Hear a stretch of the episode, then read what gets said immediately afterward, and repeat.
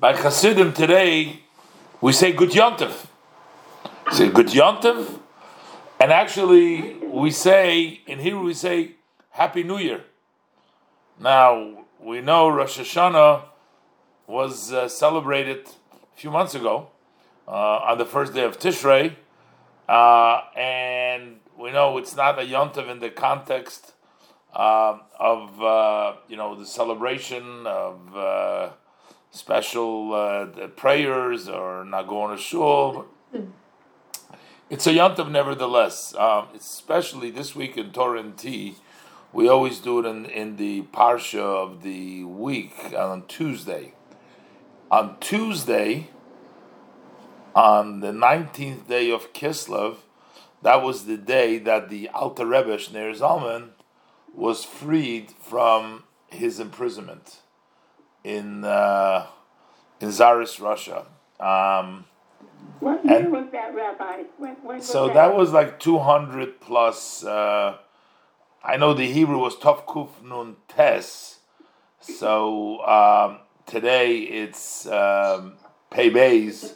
So that would be uh, um, 223 years ago. Yes, so, yeah, so about the year 1800. Yeah, so that that that's when this took place, and um, but what what what it's interesting is that it was actually exactly it came out on a Tuesday. So he says when he was reading, he was reading in the Psalms in the Tehillim, he was reading the verse Pada b'shalom nafshi mikravli. Uh, that's in chapter fifty-five. How come he was reading it then? Because the Tehillim, as you know, I think you know, is divided up by the days of the month. That's why we do it. So that there is 30 uh, chapters. Is that the rabbits in here? Yeah. I thought, how's he get on? Because I have a little break from now to like 6.35. Oh, wow. No, I said so I lied to everybody. I said you're not going to come no, on today. I didn't. You know what? Okay, no, it doesn't matter. So give us a supper break. Great. So, um, welcome. So what happened? The way we say the Tehillim, we break up the Tehillim by the day of the month. So each day there is a portion. So you you have the portion for day one, the portion for day two, if you do all the portion for every day, you cover the entire Tehillim once a month. And the power and special energy that is brought about from this saying the Tehillim in this schedule is enormous. The Rebbe writes and brings down that had people known what is accomplished by saying the Tehillim, the monthly daily Tehillim, the way it's divided by the month, they would make sure and take care to say it every single day. So that's one of the things that the previous Rebbe instituted that they should do it actually in the shul in the morning after services to say the Yom Tehillim. That's the day of Tehillim. Okay, so that's the way it's divided by the day of the month. There's another way it's divided uh, it's also divided into five books. You know, just like the Chumash, the Torah, is divided is divided into the five books. So there's also five books of the Tehillim: Sefer Rishon, Sefer Sheni, Sefer Shlishi, Sefer Revi, Sefer Chamishi. Some people who have more time will say a Sefer, you know, in of itself. Uh, you know, when you say the whole Tehillim, maybe they'll say a whole Sefer and then they'll start, they'll do five and then they'll start over again. There's another way it's divided, also by the day of the of the of the uh, uh, of the week. It's also divided into seven. So on Sunday you say one, on Monday you say the other. So we have basically three different way it's split the entire book of Tehillim, either on 30 days, either on five books, or on seven days, so the seven days of the week. It's very interesting. The Alter Rebbe, when he was in prison, uh, he was doing the Tehillim by the day of the week because I guess he, needed special help and he uh, had time for this. So he said, not only the Yom, I mean, at that time it wasn't yet the Chitas, but he said the day. So it just so happened that he came across that verse. That verse is Poda B'Shalom Nafshi. And what it really means is uh, this was King David. He was praying that, and he said that God, not only did God protect him and free him, but he did it in a very peaceful way.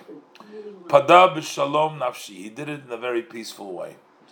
Um, and the Rebbe explains, I mean, the, the commentaries explain that even the people that were with Shaul, Shaul was envious of David and he thought that David was going to take over his kingdom. He actually married his daughter. He was his son in law. and he rewarded him, he gave him his daughter because it was David that killed Goliath. And he said, whoever would kill Goliath will get Michal, that was his daughter, for a wife. And he was able to do it, and he rewarded him. But then later on, he got envious and he was trying to kill David. We read in the whole Tanakh about it. But the interesting thing is that uh, the people that went with Shaul, they were actually pleading and they were praying to Hashem that David should be successful. They realized, even though they have they were on the other side, but they were really together with David. The Rebbe brings this out in his own way. The Rebbe brings it out that even the people that officially were, I guess, opponents or against him, what what happened was just to briefly go over what happened was uh, the Alter Rebbe followed the Baal Shem Tov and the Magid of Mezrich. And the Baal Shem Tov gave a little bit of a different flavor. It wasn't any new laws, it wasn't any change. It's still authentic, everything remained the same, but it gave it an inspiration. It gave it a. Uh, I'm sorry? It gave it something to people that need it. Like people ask, how did people manage till the Baal Shem Tov without Chasidus? But it's the same. Hashem makes everything in the right time when it's necessary. So, you know, we have various different medicines. Now we have, I don't want to get into politics, but we have this vaccination over here. So we didn't have the vaccination, but once we got a pandemic, so we're looking for cures. So it wasn't before. So, on a spiritual level, in the time of the Baal there was a big pandemic. There was a spiritual pandemic. And the pandemic was that a lot of Jewish people were leaving their religion, and um, it was a difficult time for them, both spiritually and uh, physically, financially, and all, in, in all kinds of ways. They had a lot of trouble. So a lot of them left the the Baal and the Magid and then later on the Alter Rebbe inspired the people. But some of the students of the Magid they couldn't take the the troubles that the their own brothers and sisters they were giving them a lot of trouble. We called them misnagdim, the opponents. They didn't like the Hasidim, and like I said, you know, maybe you know you can't you couldn't blame them. You know, imagine somebody will come today and tell you, "Oh, I have a new way I want to teach something new. We would say, What are you talking about? We go with what we have, you know, nobody is going to come up. So if somebody tried to come up with something new, I mean, the community would not accept it. Nobody would accept that. But it's not a wonder. So, but at that time, this was something new. So people objected to it. So they, so they came to Misnagdim. And the Alter Rebbe, was very successful. He was a great organizer. He was a, a genius scholar. He, he, he was respected, and he was able. It says that one time he came to an enclave of the Misnagdim. He came up to the uh, on the bima. He went up to the bima. Was a full shul, and he gave a bang of the table. He used to speak in a sing song. He said, "Tamuru kitov Hashem." Taste and you will see that Hashem is good. Basically, he was telling them, taste it, taste and take along that inspiration of the Chassidus, and you will see that it's good. What happened after that? He had tens and tens of the Misnagdim running after him, trying to become inspired by the teachings. so when they saw that the Alter Rebbe's success, and, and the Alter Rebbe, which I want to talk a little bit about today, the Alter Rebbe was looking for peace. He didn't want to fight. And the Alter Rebbe tried very hard to try to convince them that we're not doing anything against halacha. We're not doing anything. And the people that were responsible, responsible people, they were trying to set up a meeting between the Alter Rebbe and the Vilna Gaon, who was the head of the other side, to try to work it out. And the Alter Rebbe wanted to prove to them that, God forbid, we're not changing any religion. We're, we're, we are actually very careful. The Alter Rebbe tried he several times, but it was not meant to be. Even the uh, the version of the Masnagdim is that the, the, the girl sort of went out of a back door, went out of the window. He would he was cornered. The Alter Rebbe came there, and he would not come back to the city until the Alter Rebbe left. So he didn't. It wasn't meant to be. The Alter Rebbe tried very hard, but you know a lot of the Rebbe's students of the Magid, they couldn't take any more old tsuris and all the uh, persecution from the, and they and they left. They left to Israel. And this was actually one of the things that got the Alter Rebbe into trouble because the Alter Rebbe made it his duty to support the people that left Israel. Mm. So he made it there, and he collected a lot of money.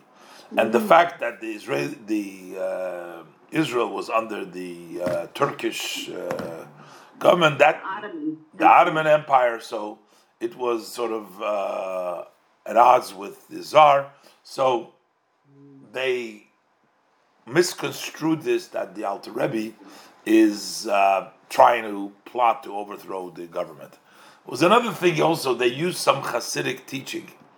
The Alter Rebbe's teaching was that Malchut, you have the Sfirot, so you have Chesed, Gvurat, Vetil Malchut. The Alter Rebbe taught from the Kabbalah that Malchut is actually doesn't have anything of its own. Malchut is like the moon even though we see the moon shines and we see the light of the moon, but it all the light of the moon it gets from the sun, and the moon is merely taking the light of the sun, and, and that's what we see. So the Alt Rebbe explained in the Kabbalah that the Sfirat Malchut, the lowest Sfira, doesn't have anything of its own. Everything that it gets is from the higher Sefirot, from the Chesed, Gevur, Tiferet, and they all come down to the level of Malchut. But they misconstrued this, they misinterpreted. Alter Rebbe is saying Malchus is nothing, it doesn't have anything. That means that the Alter Rebbe is sort of a rebelling going against the government, telling them that the government is nothing. So they they succeeded in uh, they arrested the Alter Rebbe. They put him into this black carriage, which was reserved for the worst of the criminals. And you know, miraculously, there was a lot of miracle stories. I'm not going to go through the whole the whole story over there, but there was a lot of miracle stories. In the end, they realized that not only did they free the Alter Rebbe, they gained the greatest respect for the Alter Rebbe. The great, the greatest respect. They were all convinced. There was many, many stories of the Rebbe's holiness that they were able to see. The carriage stopped when the Rebbe didn't want to go on Shabbos. The boat stopped when the Rebbe wanted to do Kiddush Levana. Many, many stories. One of the stories, just worth repeating, is uh, one of the uh, people that were uh, investigating the Alter Rebbe asked the Alter Rebbe, he says, You know, I have a question on the Bible. Uh, is it okay? Would you answer me? This has nothing to do with the Alter Rebbe being arrested. He has a question on the Bible.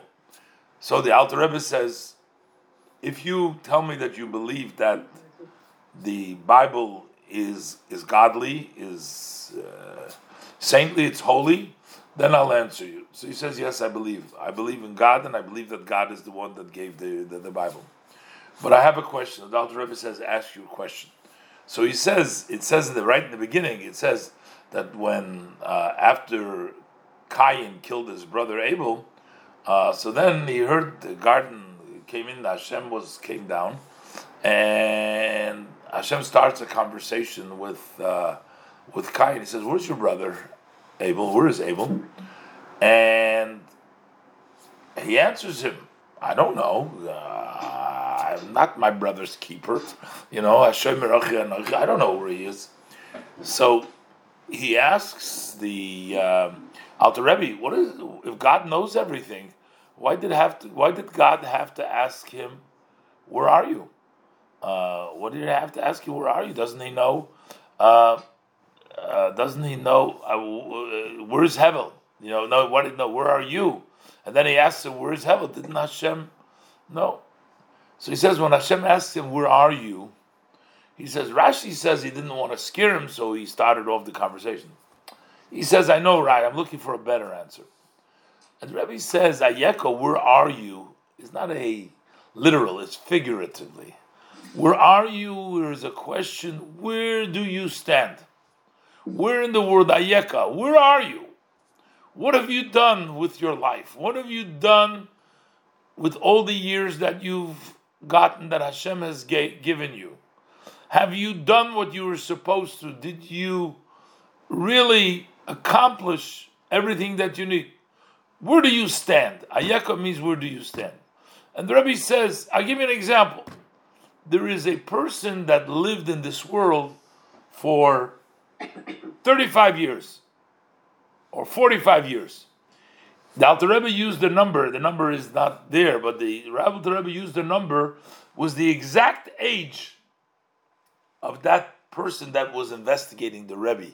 So he says, You lived for 45 years. What did you do with your life? And the guy was so overwhelmed that he said, "Bravo!" He was so, he was so. The Alter Rebbe was able. He didn't tell him his age. The Alter Rebbe was able to guess his age, so he was like in awe of the Alter Rebbe, and so on and so forth. A lot of stories. So not only did they free the Alter Rebbe, but they actually saw the holiness, the special uh, greatness, and the wisdom and the intellect. And there's, you know, they they they asked the Rebbe, he answered them the question, he gave it in writing, and then they tried to forge it. The the Misnagdim got a hold of the interpreter. It's a long, long story. But the bottom line is, after all this, what is the first thing that the Alter Rebbe did? The Rebbe makes a point of this. The first thing the Alter Rebbe says, he writes a letter. The letter is published in the Tanya. He says, I've been diminished by all the kindness. He basically uses, paraphrases the verse that J- Jacob, we learned last week, that, right. Jacob, uh, that Jacob said yeah. after, he says, I've, Hashem's kindness. And we, we had a little discussion about that also last week, about, you know, one should always recognize and see and say thank you to Hashem for everything that He's done for you. While we want more and better and easier, but still, we always have to come from a place in which we don't consider ourselves that we're deserving, that we demand. We say And therefore, what does the Alter Rebbe says? The Alter Rebbe says, Hashem has brought me close. And the truth of the matter is that if you're close to Hashem, you become humble the closer you are to in the presence of God, you are a non-entity because what am I in the presence of God?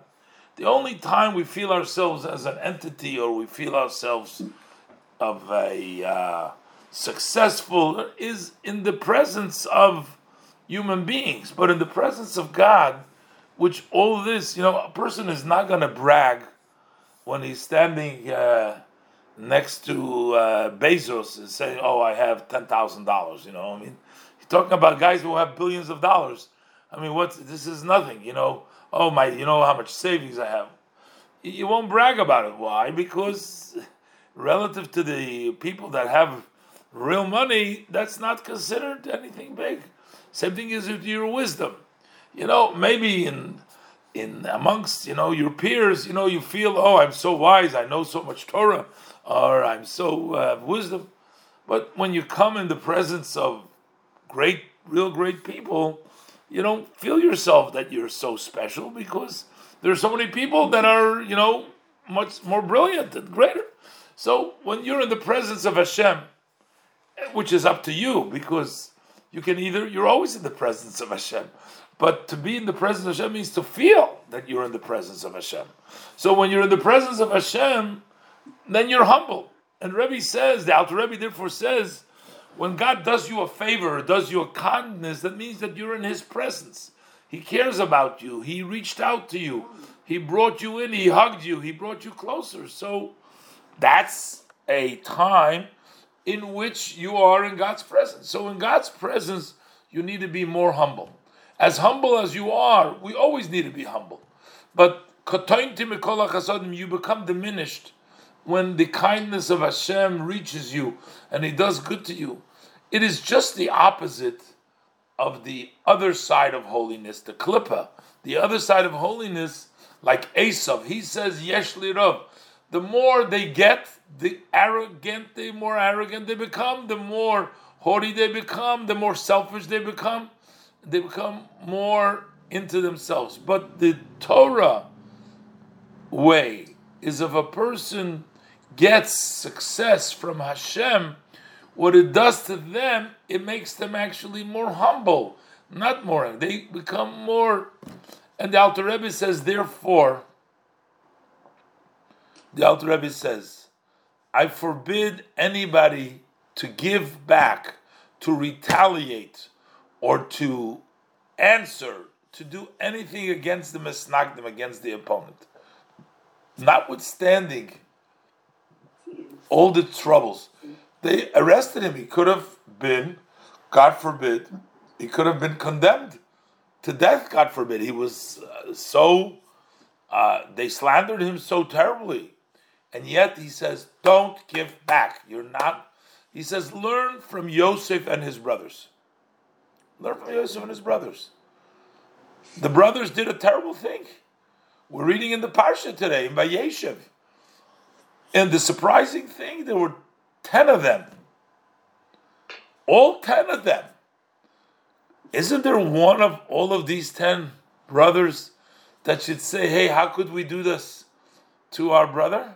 Nobody stood up for him and they sold him. Didn't Reuben, Reuben have? Well, he wanted it later on to take him. Yeah, okay, but they were all, they were all part of this uh, of this plan. He had second thoughts and he wanted to take him, but that was, uh, and then, and Yehuda actually saved his life by by selling him instead of killing him. But you know, but the bottom line is, Yosef did not harbor in the end any anger. Not only that, he says, Ki loy atem shalachtim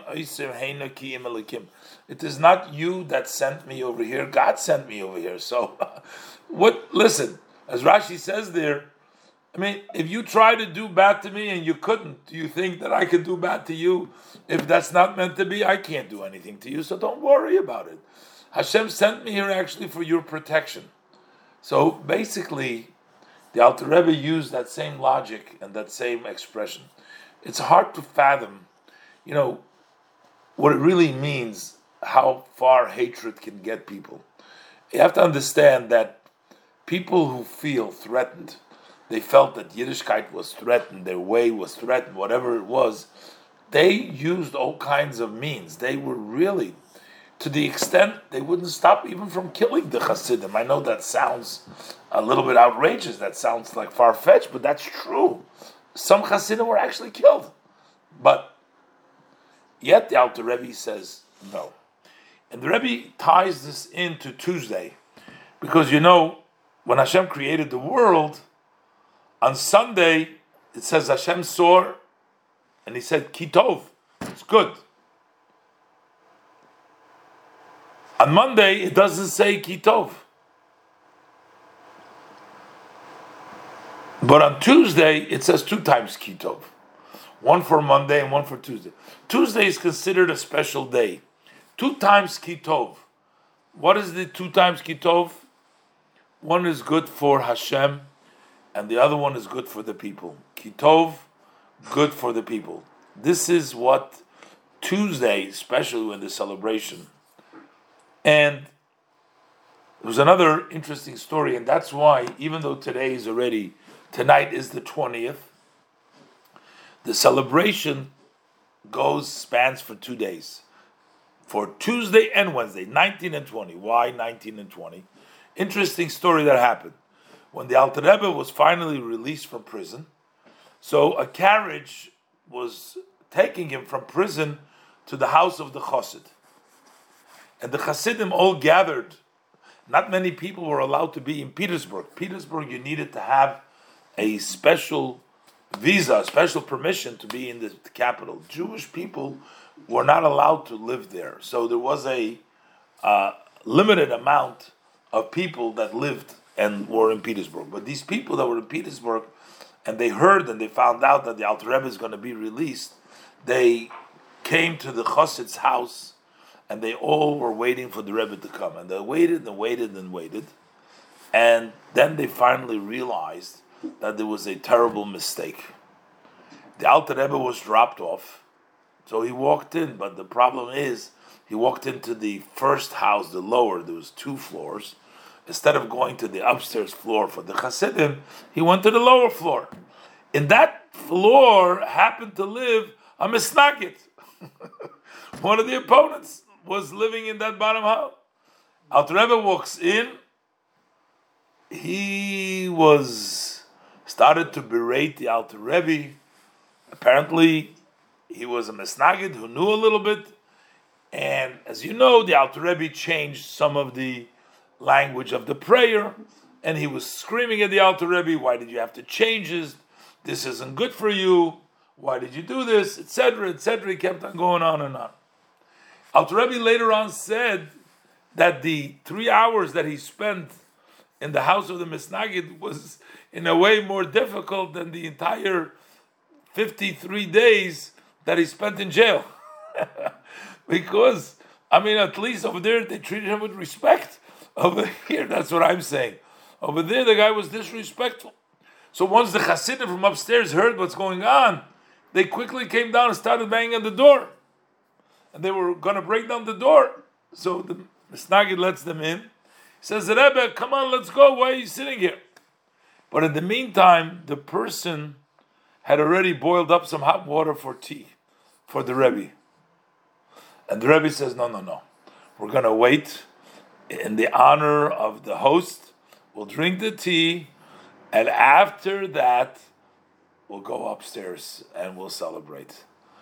And the Rebbe said that the Rebbe brings out the unbelievable level of love and fairness of the Alter Rebbe. He's sitting in the Misnagid, run away. No, no, no. He prepared the tea. We're going to have to stay there. But from this Misnagid, we actually have an extra day yontif. That's why, because in the meantime, the day turned from the 19th to the 20th. So it turned out that when he was actually finally freed, it was already the 20th. So the Hasidim, therefore, make it their business to celebrate both days, the 19th and the 20th. And that's why we have this, uh, the, the um, both of the celebration. This is the humanity and the message that the Rebbe, the Alter Rebbe tells us all. Even if we have opponents sometime, even if we have people we disagree with, even if we have people that cause us harm, people that are not nice to us, people who talk bad to us, still the way to diffuse situation is not to retaliate, not to give back, but rather to give back with kindness, you know, to give back with goodness. And as the Alter Rebbe says in that letter, maybe if we keep on doing nice to them and being good, maybe they will get that spirit of goodness in their heart and they will respond in kind in a way of kindness. Don't give back the fight. That's that's such an important lesson to us, you know, that we get many times very hurt, we get insulted, we're very sensitive, sometimes to situations which cause us later on to that. But we have to remember that these are very important life lessons to be able to overcome.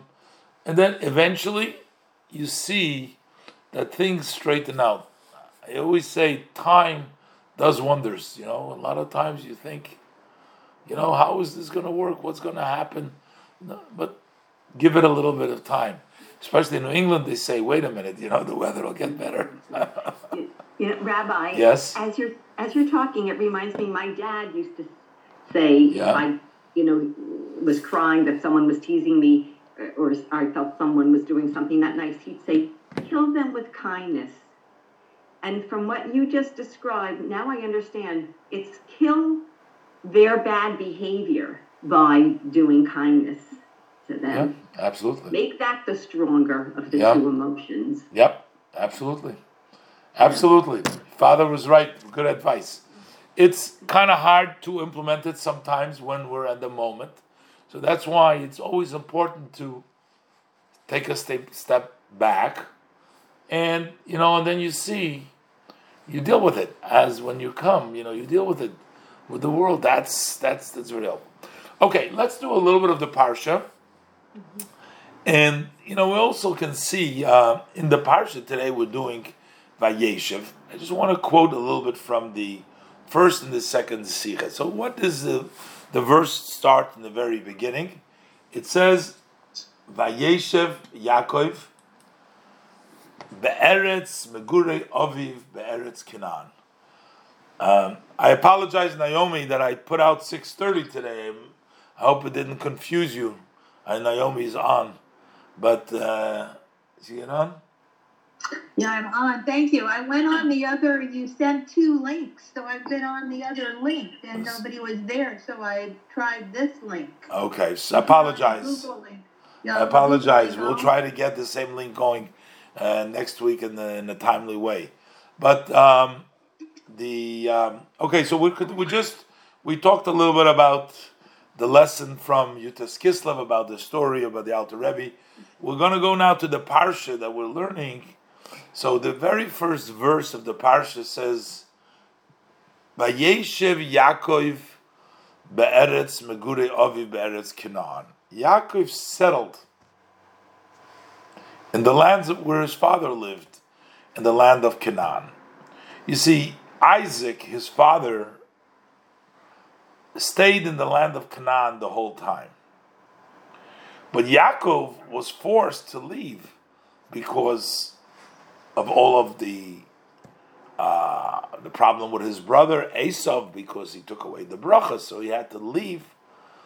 And then Yaakov had all these different troubles that he was 20 years with his uncle Lavan, and then he had the story with Esav, and then he had this story with his daughter Dinah. He kept on getting a lot of problems. So finally, after all this, Yaakov settles in Eretz Yisrael, Eretz Canaan. And here we start talking about all the story, what happened with Yaakov and Yosef and all the details. So Rashi says to you over here, in the previous parsha, it keeps on talking about all of Esav's, the kings, the alufim, the the. It goes through a lot, a lot, a lot. There's like two full parsha sections, Shishi and Shvi of the portion of Vayishlach, talk about and over there, but they come one after the other. So Rashi says over here that those uh, uh, stories are just mentioned very shortly, very briefly. Tells you this one was a king, the next one was a king, the next one. It doesn't get into the details, it doesn't get into the story. Because they're not important. That's not important to us. The important is the Torah doesn't tell you because technically Esav went and kicked out the Chayri from there. How they did it doesn't tell you. But when it comes to Yaakov, over here we tell you a long story. Because Yaakov and his children are important before Hashem. That's the That's the main storyline what we want to talk about. And Rashi gives another example. Rashi says, you see, between Adam and Noah, there were ten generations. But again, the pasuk tells them one and clear that this one begot this one, this one begot this one, the father, the son. By Noach, the Torah starts tells us the whole story with Noach, with the flood, the whole story of Noach. Same thing is from Noach to Abraham. Ten generations goes through real quick. By Abraham, he goes and tells you all the story of Abraham. So Rashi says like this. I'll give you a an allusion to it, an example to it. A person was looking, he he dropped the pearl. He dropped the pearl in the in the sand. So can't find it. It's covered. So what does a person do? So a person starts to feel, and then he takes a sift and starts to sift through the sand so he can find the pearl. Finds the pearl, and then when he finds the pearl, he throws away the pebbles and he takes the pearls. He gets rid of the rest, and he uh, and it takes the it takes the pebbles, takes the the uh, the pearls. So the Rebbe says, so Rashi says, that's why we're not gonna talk long about Yaakov is like the pearls. Esav is and his family is like the sand. The only reason we get to Esav, to the story with Esav the, is because we're talking about Esav, then we come to Yaakov. Yaakov is the pearl. They're all it's all about Yaakov. But the Rebbe has a very interesting point over here. He says, well, to get to Noach, we have to tell you how do we get to Noach? Adam, we have to tell you Adam, we have to go through all the generations. Otherwise, where did Noach come from? To get to Avram, we have to start with Noach, go through all the generations. So we understand. Well, why do we have to talk about Esav to get to Yaakov? Yaakov was the son of Isaac. So we can just talk about Jacob. Why do we need to talk about? Why do we need to talk about Esav? Esav, Yaakov has a, has a lineage. We don't need to talk about. But the, the Rebbe explains that the settling of Yaakov over here uh, and the storyline is not only about the settlement in Israel, but we're talking about to come to the times of Mashiach. Basically, on a spiritual level, while we're in exile, while we are dealing with all the modern day Esavs, you know, with the different kinds, these are all for a purpose that we find the good. In the Kabbalah, it talks about the sparks, the holy sparks that fell into this world. When we look around the world, we see a mix, a mix, a mixed bag of all kinds of problems, and we see all kinds of ideas. We don't see. It's not obvious that Hashem is the creator. People deny that. People uh, question that. This is here the confusion is here for a yid, for our service to unconfuse it, to sort things out. Find this spark, you know, find the spark of goodness in everything, in every matter, whether it's the food that we eat, whether it's the people that we associate with, whether it is whatever we do, we always go and we find the good, we find that good holy spark, that special godliness. And sometimes you have to work hard to find it because it's covered with little with sand and with pebbles and you gotta and Rabbi says there is negativity that's also you know bad mood a bad feeling depression feeling melancholy feeling giving up not being hopeful, not being uh, cheerful. all those things that bring a person down, they're like the pebbles and they're like the sand. But there is also a difference between the Rebbe says between pebbles and sand. Sand cover up, but they're not negative. They're not negative in the sense they don't allow, and but when you remove them, pebbles are also considered as they damage. They there's certain negativities within ourselves, within the world.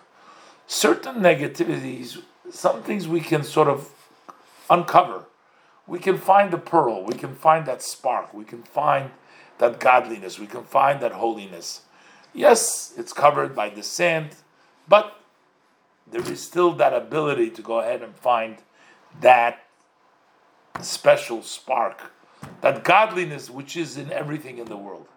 But there is a further degree. Sometimes there is items, they're pebbles. Pebbles are things that cannot change around. So them you have to throw away. You have to get rid of them. In other words, in our own emotions.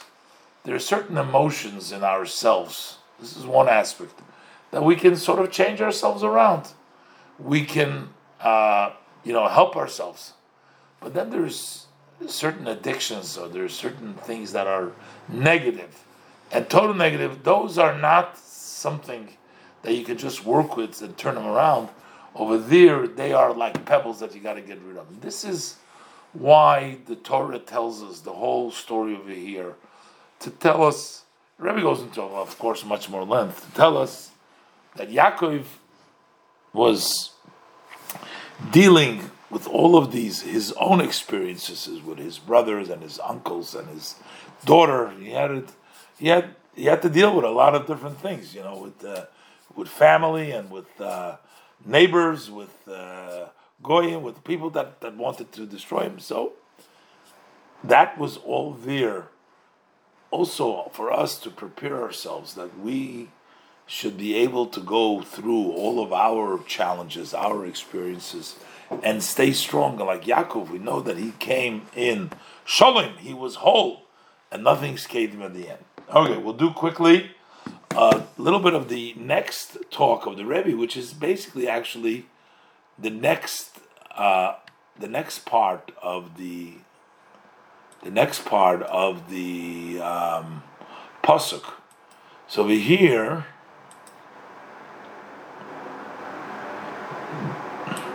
Rashi gives down another interpretation of it, very interesting. After Yaakov had all this trouble, what does it mean by Yeshiv? He settled.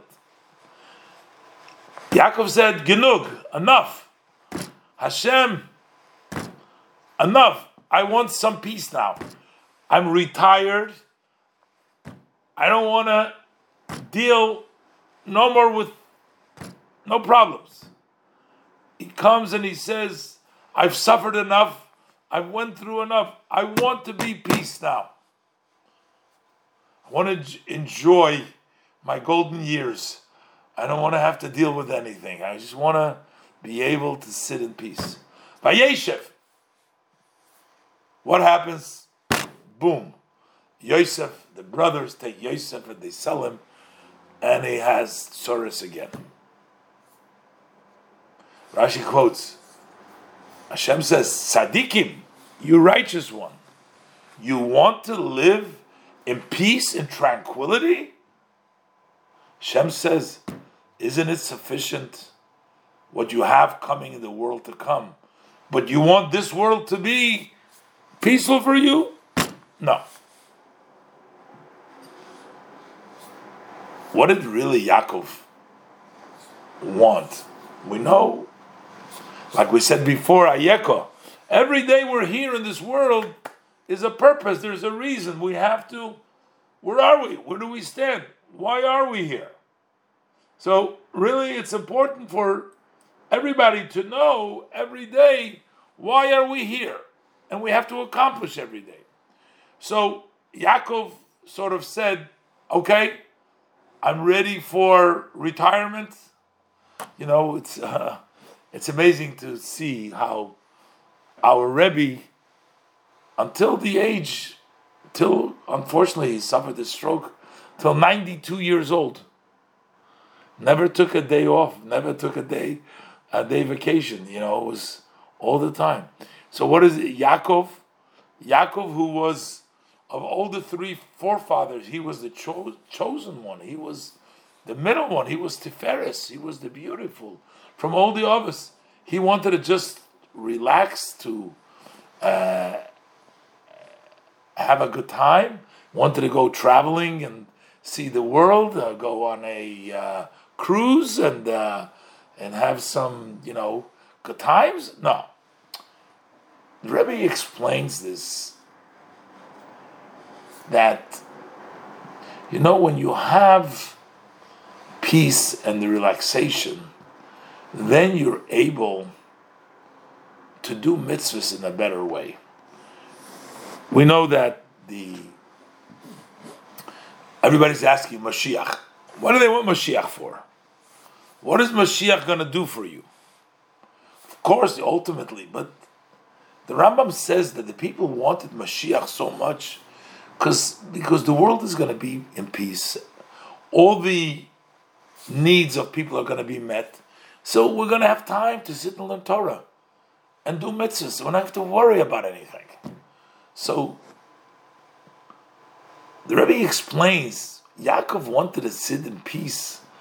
It's not a peace in the context of retirement, of not doing any work, not being involved in the work of Hashem, but he wanted that tranquility and also what the mitzvahs they bring about. When you do a mitzvah and you sort it out, you actually bring peace in the world and you bring peace in all of Hashem's creation. So, what he really wanted, he was seeking to have that accomplishment so that he can sort of reach the ultimate goal of this. Now, you see, at that point, they weren't ready yet. It, it gives us a little bit of an understanding, not that it helps that much, but why are we struggling? Why did the Jews have to go through Egypt? Why do we have to go through such a long exile? There is corrections and fixing and the sparks that we need to do, which only Hashem knows the work that has to be done in preparation of that. Yaakov at that time was not ready yet to reach the level of the reward of the mitzvah, which would mean to accomplish, like when Mashiach will come over there, he wanted to so that the fruit of his labor should be recognized, and he brought peace in the world so there will be peace. Wasn't ready yet at that point. Still, that needed to wait until afterwards, because as we do read later on in the portion of Vayichi, that the best years of Yaakov was in the land of Egypt. Vayichi Yaakov, he lived Shvayas Rishona for 17 years. Those were the 17 years, the Gematria Tov, that he lived in Eretz uh, Mitzrayim. At that point, he actually was able to accomplish his goals and he was able to live the rest of his life in a way of peace and success, and in which he uh, accomplished everything that he needed to accomplish. So, today, with our special day of Yud Tes and Chav Kislev, I just want to mention the Rebbe would always say to people that it's a new year, so it's a good time for resolutions. People make resolutions. So, first and foremost are the classes that one should really try and do, which we talked about the Tehillim. Also, the Tanya, that's the Hasidic Torah Shebiksav, that's the main basic work of the Hasidic, of Hasidus Chabad. The Tanya has been divided up by the year, and there is the way it's divided by a leap year, which has an extra month, and the way it's divided by regular year. So now is a good time to jump on the bandwagon. from the 19th day of Kislev, it starts the new cycle. It starts with the introduction and it goes through the entire book until the 18th of Kislev in the next year.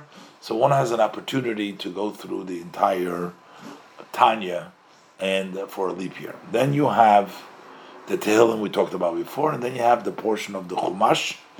We learn a small piece on Tuesday, but every day to keep up with the reading of the portion and the Rashi over there, and to um, study some of the other, the Maimonides, the Sefer HaMitzvahs, or the other tracts, uh, the way the Rebbe has established it.